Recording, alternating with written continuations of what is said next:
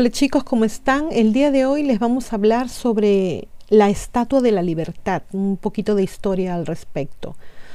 La Estatua de la Libertad se ha convertido en el símbolo más preciado de los Estados Unidos de América. Lo que no nos enseñaron en el colegio fueron los hechos verdaderamente significativos sobre la real naturaleza de la estatua. Esos pertinentes hechos que permanecen en gran parte desconocidos giran en torno a la verdadera historia del inicio de la estatua, así como el significado y la importancia detrás de la misma. El escultor francés Frédéric Bartholdi diseñó la Estatua de la Libertad. Bartholdi no originó el concepto de la estatua. La idea de crear una estatua de la libertad fue propuesta por primera vez por otro francés, Edouard Laboulaye, fue la idea y determinación de la Bulaye durante la Guerra Civil estadounidense lo que llevó la idea de una simple noción a un proyecto real. La Bulaye, un masón francés, propuso la idea de una estatua gigante que reproduce a una diosa que idolatraba el movimiento masón. La Bulaye procedió a recaudar el apoyo financiero y encargó a Bartoldi que proporcionara la escultura de esa diosa de la iluminación de la antigüedad. ¿Qué deidad era esa? Era una diosa conocida con varios nombres. La Bulaye y su compañero masón, el escultor Bartoldi, se refirieron a ella como Libertas, pero también fue una adopción temprana por parte de los romanos de la diosa babilónica Ishtar. Tendremos que seguir la investigación sobre las conexiones de la diosa para comprender completamente el significado de la estatua. Libertas era el nombre de una antigua diosa romana adoptada por los romanos quizás a principios del siglo V a.C. y ciertamente en el siglo IV a.C. Se la conoció como la diosa de la libertad personal y de las libertades. De hecho, libertas significaba freedom en inglés, libertad en castellano, y liberty, una palabra castellana, en inglés, perdón, como se le conoce eh, significa también libertad. Entonces los dos nombres describen el único concepto que llamamos libertad. Liberty significa libertad y freedom también significa libertad. Esta diosa era la diosa de la libertad porque promovía los ideales de la libertad personal para hacer cualquier cosa que se sintiera bien. La llamaron la diosa matrona de la prostitución porque promovía la libertad sexual. De hecho, ella inventó el concepto los esclavos la consideraban su diosa con la esperanza de ganar su libertad. Muchas mujeres que obtuvieron la libertad después se tuvieron que dedicar a esta antigua profesión para sobrevivir y por lo tanto conservaron a Libertas como su diosa, especialmente si se convertían en sacerdotisas en el culto de Libertas. Libertas también fue la diosa de la guerra para luchar por la libertad, porque se le refirió a veces como la diosa de la victoria, porque la libertad debe tener victoria para sobrevivir. Esta diosa también fue la diosa de los inmigrantes. Toda la idea de inmigración connotaba la idea de libertad. Su popularidad también fue única debido a su doctrina única de escuchar oraciones personales. Esta doctrina única fue algo hacia lo que la mayoría de las doctrinas de las deidades paganas no estaban dispuestas. Sabemos que esta diosa existió debido a los registros que nos dejaron. Tenemos los antiguos escritos de Cicerón, que escribe sobre esta diosa y su templo en el Camino Aventino en Roma. Se le representaba en algunas monedas romanas con la gorra o un sombrero de la libertad y una guirnalda junto con una lanza o a veces una espada.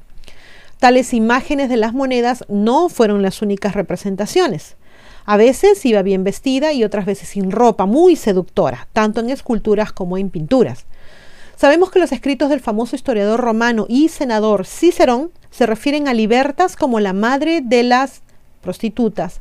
Cicerón indica que también fue una de las primeras diosas de los griegos incluso antes de que se desarrollara la civilización romana. Tras investigar más, se supo que los griegos habían adquirido conocimiento de este ser de anteriores imperios en el Medio Oriente y Egipto. Esta diosa se llamaba Astoret en hebreo y en la versión griega del Antiguo Testamento la Septuaginta. Astoret se translitera al griego como Astarte, que se convirtió en el primer nombre griego de la diosa, hasta que más tarde se cambió a Afrodita. El término hebreo Astoret era en sí mismo una transliteración del término dialéctico babilónico acadio de Ishtar. Ishtar en los tiempos más antiguos también fue referido por el dialecto sumerio como Inanna o Ninana, que significa la reina del cielo o la señora del cielo. En Canaán esta deidad se llamaba Astarot. Los hititas la llamaron Shaushka. Los fenicios de Ciprés inicialmente se refirieron a ella como Astarte. Isis fue el nombre que le dieron los egipcios. Así es como la diosa fue presentada en los primeros griegos, o a los primeros griegos, perdón. Sabemos que esta transformación en parte debido a los textos escritos encontrados por los arqueólogos, además del estudio de los rasgos y descripciones del carácter. Por ejemplo, todas esas deidades eran en realidad una sola diosa y estaba asociada con el planeta Venus. La mayoría tenía raíces lingüísticas fonéticas en los aspectos de transliteración del nombre Ishtar, y esto permaneció así hasta que los griegos le cambiaron el nombre a Afrodita. Más tarde los romanos se refirieron a ella en latín, inicialmente como Libertas y luego como Venus, cuando aceptaron algo más que las doctrinas de la libertad.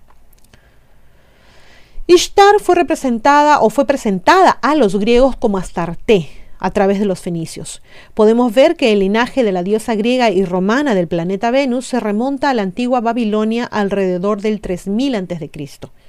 Aparentemente los griegos y más tarde los romanos optaron por honrar inicialmente solo una parte del carácter y las doctrinas de Ishtar que les atraían en los primeros años antes de que establecieran imperios. La doctrina de la libertad personal de Ishtar fue lo que realmente impresionó tanto a los griegos como a los romanos. Por lo tanto, eligieron adorar solo ese aspecto de su carácter. Con el paso del tiempo, las siguientes generaciones de griegos se dieron cuenta que las otras doctrinas de Ishtar eran también atractivas y las incorporaron a su panteón de deidades como Astarte o Afrodita. Más tarde los romanos hicieron lo mismo y se refirieron a ella como Venus. Parece que el atractivo de Ishtar era su doctrina del sexo sagrado o la salvación mediante relaciones sexuales sagradas con una sacerdotisa o sacerdote de un templo como medio de purificación y santidad. Por supuesto, esto suponía pagarle a la sacerdotisa o sacerdote y por consiguiente se sancionó oficialmente y por lo mismo la prostitución sagrada, Ishtar introdujo todo este concepto a la raza humana. Es por eso que se refirió a ella como la madre de las prostitutas. Se consideraba que éstas eran parias, por lo que también se la conocía como la madre de los exiliados. Posteriormente esto se equiparó con la idea de inmigración. Entonces, naturalmente, Ishtar, también conocida como Libertas, fue conocida como la madre de las prostitutas, la madre de los exiliados y la madre de los inmigrantes no solo en Babilón y Babilonia, sino también más tarde en Asiria, Egipto, Grecia y Roma. Entonces, ¿cuál fue el legado de Ishtar en Babilón? fue la diosa principal de Babilón y de toda Babilonia. No había otra diosa más honrada que ella. Se la equiparó con casi el mismo poder que el dios principal de Babilón, el dios Sol Utu, también conocido como Shamesh. En ambos, perdón, en años posteriores, la popularidad de las principales deidades masculinas cambiaría. El más famoso y prominente durante los tiempos de soberanía de Israel fue Baal, Baal también fue llamado Marduk, Mardok, Merodak o Bel. Baal fue identificado con el planeta Marte y fue llamado el dios de la guerra. Su nombre significaba Señor del aire por sus poderes superiores y la supremacía del aire. Se afirmó que tanto él como Ishtar y todas las demás deidades volaban entre y desde las estrellas del cielo. Ishtar era una deidad multifacética. Ante todo, fue querida por los corazones y mentes de los babilonios debido a su dedicación principal a la libertad y a las libertades. También fue considerada la madre de la prostitución y fue considerada sagrada. ¿Por qué? Ishtar introdujo el concepto de la eliminación de los pecados mediante la práctica del pecador que participaba en un rito sagrado de relaciones sexuales con una sacerdotisa o un sacerdote. Esta acción implicaría el pago de dinero a esta sacerdotisa o sacerdote como parte del proceso de limpieza. Fue una ofrenda de acción de gracias para la purificación. Este es el primer caso de prostitución en la historia de la humanidad. Ishtar también fue conocida como la diosa de la guerra porque lucha por la libertad y las libertades de la gente. También se le conocía como la diosa de la victoria porque no hay libertad sin victoria. También se le conocía como la diosa del amor por su sexualidad y su promoción de todo tipo de perversiones sexuales en nombre de la libertad. Su lema era, si se siente bien, hazlo. También fue la diosa del planeta Venus, fue una diosa que volaba entre las estrellas y por eso fue llamada Reina del Cielo o Señora del Cielo. Zecaria Sitchin, en su libro Encuentros Divinos, describe otro papel importante de Ishtar en Babilonia o Sumer. Aquí hay que aclarar que los primeros babilonios no se llamaban a sí mismos babilonios ni a su tierra Babilonia, llamaron a su tierra Sumer y a ellos mismos sumerios. Ahora, Sitchin es uno de los pocos eruditos que ha podido aprender y traducir los escritos en tablillas cuneiformes de los sumerios o babilonios. Ha escrito numerosos libros que detallan varios aspectos de la cultura y los escritos de Sumer. En su libro Encuentros Divinos describe un papel importante que Ishtar desempeñó para los sumerios. En las páginas de las 174 a las 176 describe el ritual anual en el que el rey de Sumer debe ir a una cámara especial del templo de Ishtar para tener relaciones con ella durante una noche de pasión. Si durante la noche la Ishtar no queda contenta con el rey de alguna manera, lo mata y se selecciona un nuevo candidato para someterse a otra iniciación ritual en una noche de pasión. Esta persona debe desempeñarse satisfactoriamente. Este proceso continúa hasta que Ishtar acepte a un candidato que la deje satisfecha. Hmm, interesante. Si el rey o candidato encontraba aceptación, se presentaría a la mañana siguiente ante la multitud expectante fuera del palacio del templo para demostrar que se había ganado el favor de la diosa para gobernar durante un año más. Tal aceptación también significaba que la nación tendría un buen año de cosecha. Sitchin también señala que las referencias bíblicas a hija de Babilón siempre se refieren a Ishtar de Babilón, que era madre de las prostitutas y también hija de Babilón. Esto parece una especie de dicotomía, pero Ishtar fue la hija del dios fundador original de Babilón conocido como Anu, quien era el gobernante del planeta llamado Nibiru. Nibiru era un planeta más en nuestro sistema solar que rodeaba la Tierra cada 3.600 años, según los registros reales de Babilón. Sitchin ha sido rotundamente ridiculizado por los científicos por proponer esta noción de que Nibiru realmente podría existir. Sin embargo, el 30 de junio de 1999, el científico David Stevenson del Instituto de Tecnología de California publicó un artículo afirmando que los planetas interestelares, que es como se llamaría a un Nibiru, es sin duda una posibilidad teórica y no debería descartarse. En la nota de CNN y Reuters News, el texto menciona que Stevenson no solo está, no está solo, perdón, y que otros han teorizado que podrían haber otros planetas deambulando por el espacio interestelar que provienen de nuestro sistema solar. Sitchin es también un destacado estudioso de los rollos del Mar Muerto. Sirvió en el grupo de investigación original intentando reparar los pergaminos dañados. Es un erudito extraordinariamente dotado. Ahora bien, este ritual entre Ishtar y el rey o candidato a rey es a lo que se refieren las profecías bíblicas cuando se habla de la ramera que tiene relaciones con los reyes de la tierra.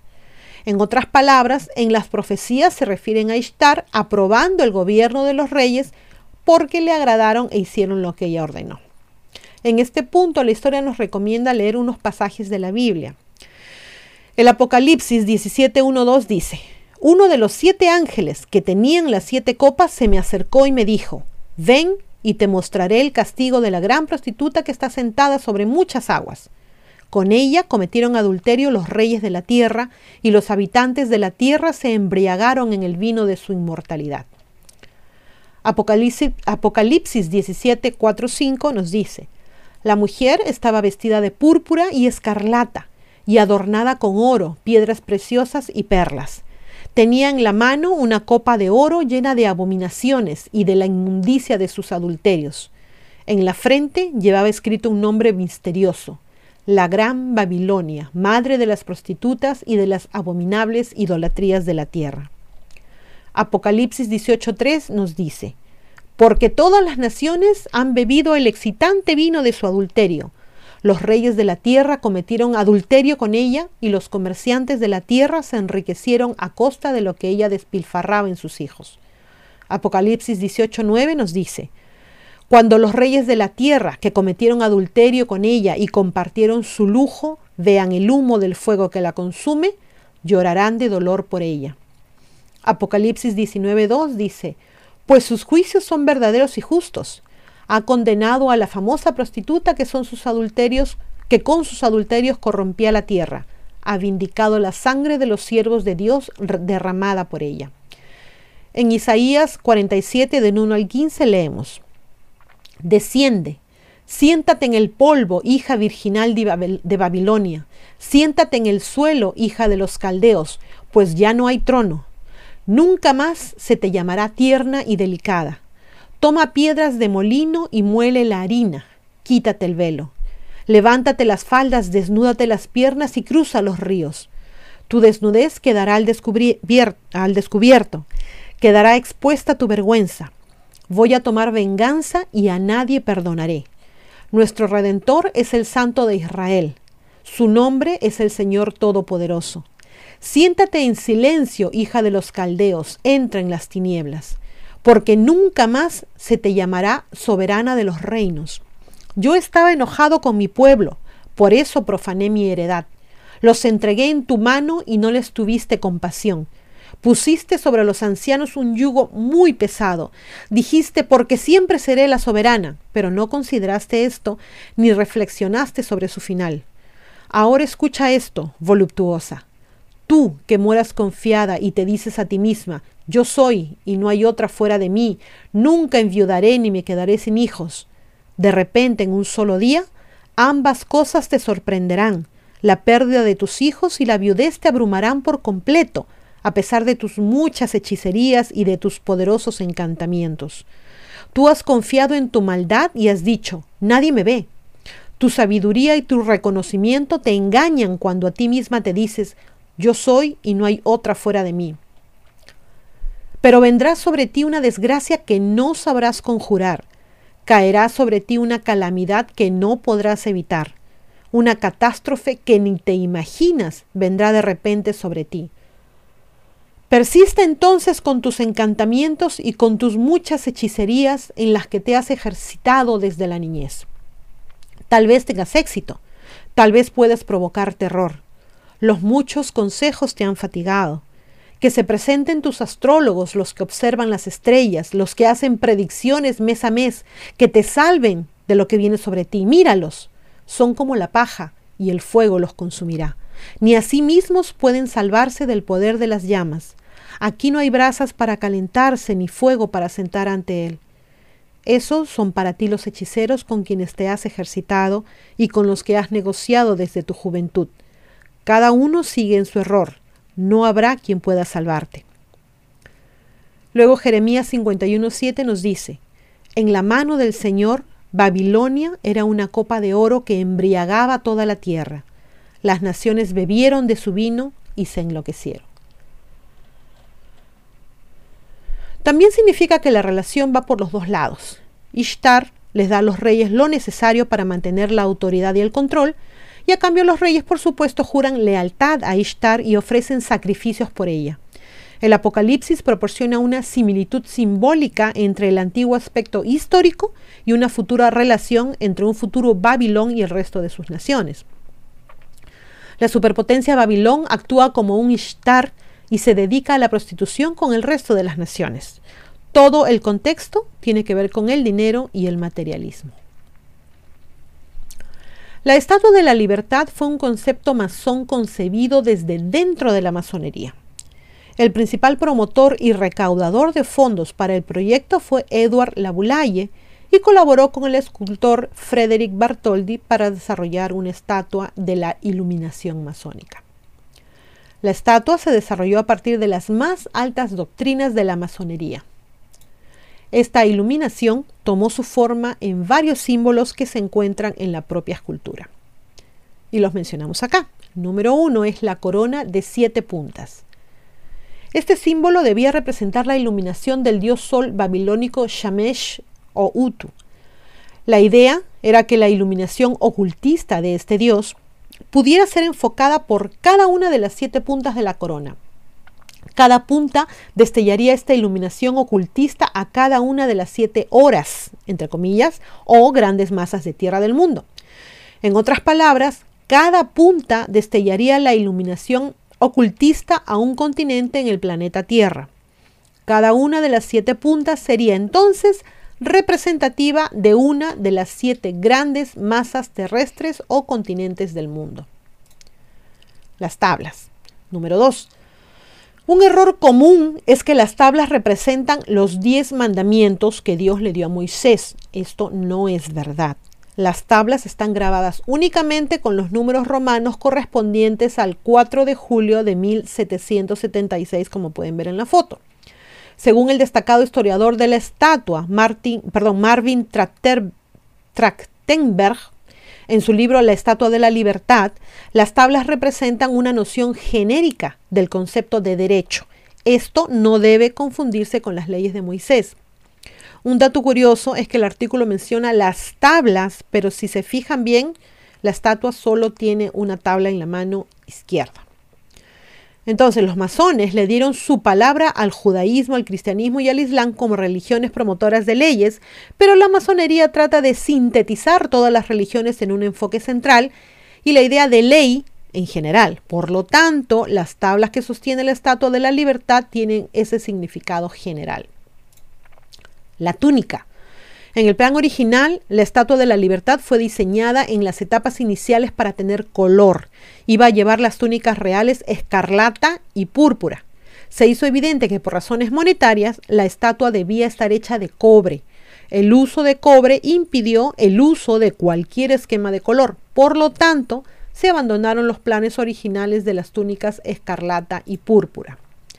La antorcha. Este artículo fue diseñado originalmente para ser una copa de oro llena del vino de la libertad.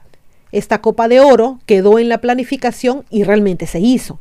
Sin embargo, antes de la finalización y envío de toda la estatua, las autoridades del puerto de Nueva York preguntaron si podría haber algún tipo de modificación para permitir que se diseñara una llama o luz eterna en la estatua para que los barcos pudieran usarla como señal de navegación nocturna. Bartoldi consintió en hacer modificaciones al diseño básico de la copa para permitir que se utilice una llama de gas natural.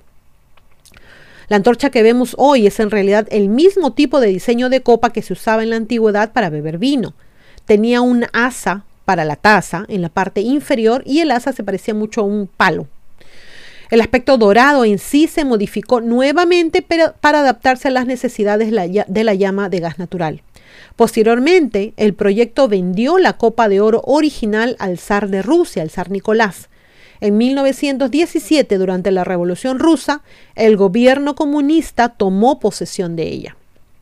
La taza ha permanecido en manos rusas, pero en 1997, según informes, el gobierno ruso la puso a la venta para ayudar a pagar la deuda externa de Rusia. El autor de este artículo no pudo determinar si la taza se vendió o no, Solo se sabe que la copa aún existe. Madre de los exiliados es la número 5. Este Madre de los exiliados es un término clave en el poema de Emma Lazarus. En su famoso poema sobre la estatua, ahora grabado en la base de la misma, Lazarus se refiere a la mujer como la madre de los exiliados. El poema ha vinculado de manera indeleble a la estatua con inmigrantes de todo el mundo. La estatua es la santa patrona de los inmigrantes en todas partes.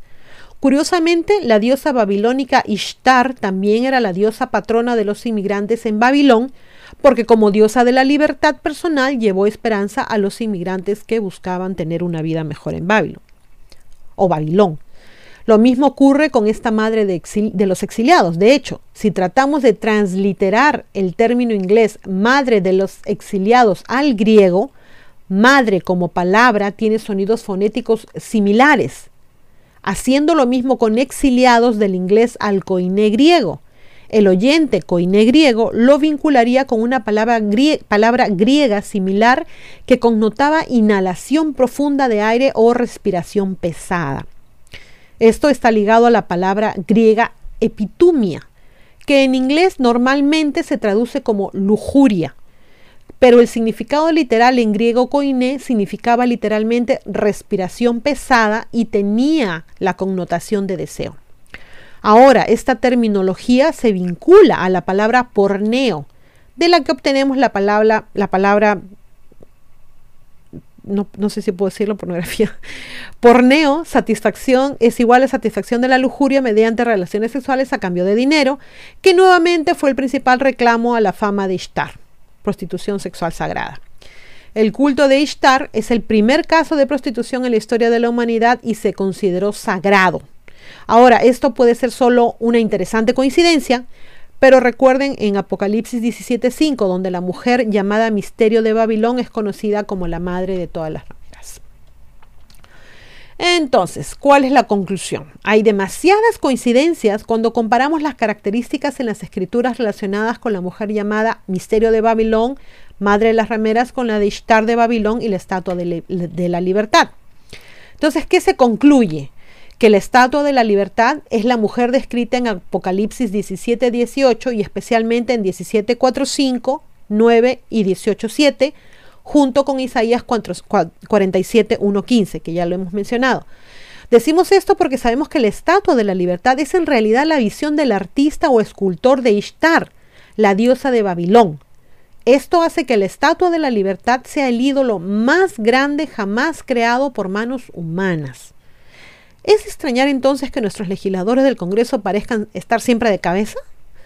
La referencia al misterio de Babilón o Madre de las Rameras hace referencia a Ishtar, la Madre de las Rameras de Babilón, y sus misteriosas doctrinas como la salvación por sexo por dinero.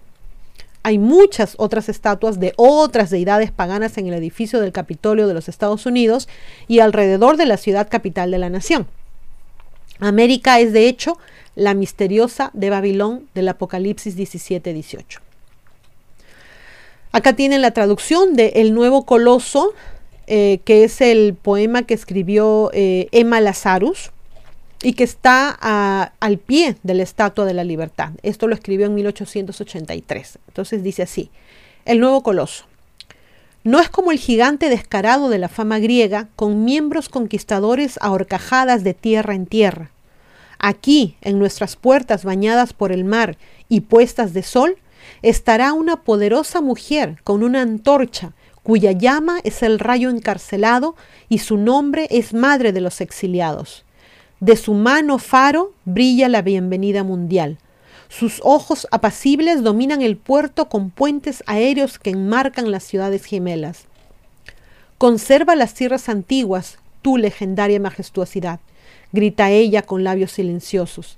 Dame tus cansadas, tus pobres, tus masas apiñadas que anhelan respirar libremente, las miserables masas de tu rebosante orilla. Envíame a esos, los sin techo, lánzame la tempestad. Yo levanto mi lámpara junto a la puerta dorada. Se supone que para los inmigrantes que llegan a los Estados Unidos, esta madre de los exiliados representa una oferta de libertad y oportunidad les ofrece esperanza y comodidad. Lo poco o nada que sé de Secarías Sitchin es por David Parceriza, que la verdad yo no le he dedicado tiempo a estudiarlo ni nada. Sé, por ejemplo, que Parceriza lo seguía y creía en sus declaraciones, pero con el tiempo y según sus propias declaraciones dejó de confiar en lo que él decía. Más de él, de Sitchin, no sé. Como dice el artículo, hay gente que opina igual que él, que Sitchin, y otros que son detractores. No sé qué opinan ustedes de este señor y ojalá más adelante pueda darme un tiempo para estudiarlo, pero por ahora esto es lo que tenemos. Parece ser que la estatua de la libertad no es lo que nos han contado. ¿Ustedes qué opinan? Bueno chicos, muchas gracias por su atención, se me cuidan mucho y como siempre, a pensar bonito.